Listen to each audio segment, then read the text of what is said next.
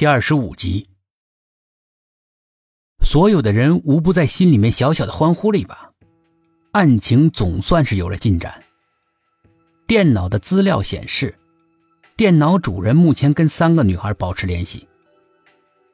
快把他们三个调出来，让我们看看他们是不是都有泪痣。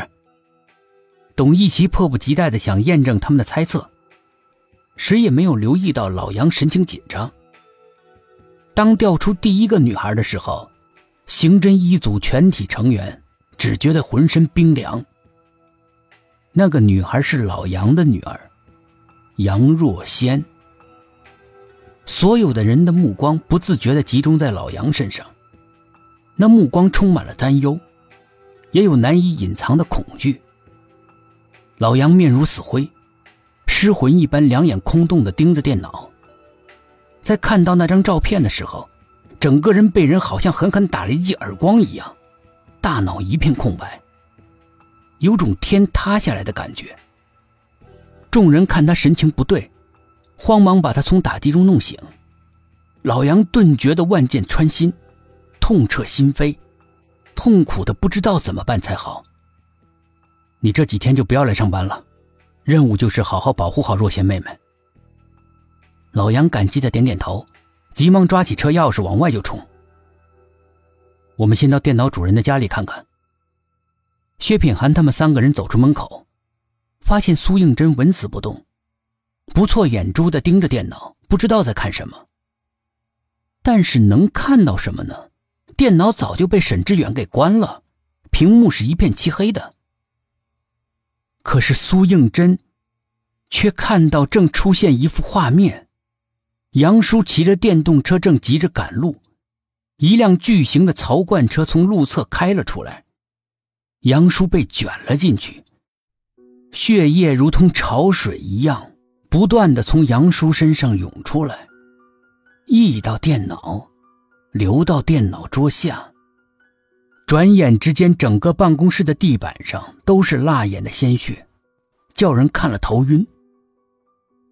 苏应真狂叫了一声，像是从噩梦中惊醒过来一样，满头大汗，眼里一片恐惧。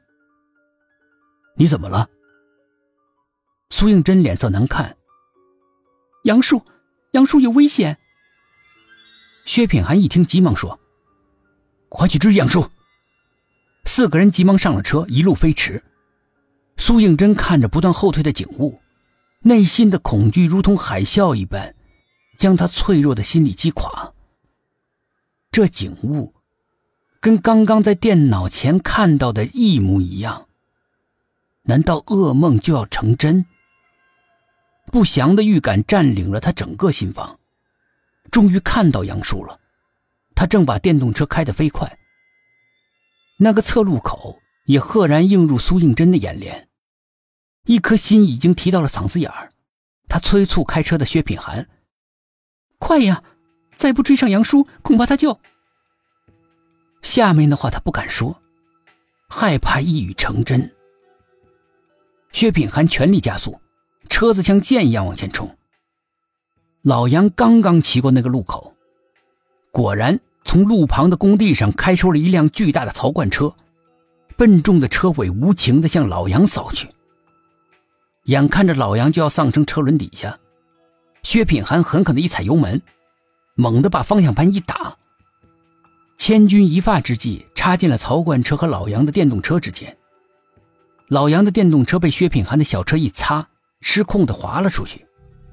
与此同时，轰的一声，曹冠车的车尾狠狠的撞在了薛品涵的车子身上，小汽车冲到了路中央，疯狂的旋转了一圈，侧翻了，油箱里边的油溢了出来。三个男人动作敏捷的爬了出来，只剩下了苏应真在车里面苦苦的挣扎着。他坐在前排，越紧张手越软，安全带怎么也解不开。薛品涵不管三七二十一，硬生生的将他给拽了出来。四个人刚刚脱险，来不及喘上一口气，一个燃着的烟头在空中悠扬的飘了过来，落在了车子漏油的地方。薛品涵大叫一声，卧倒，夹着苏应真用力的往前一跃，扑倒在地上，身后一声巨响，火光冲天。四个人从地上爬起来，惊魂未定的看着汽车的残骸。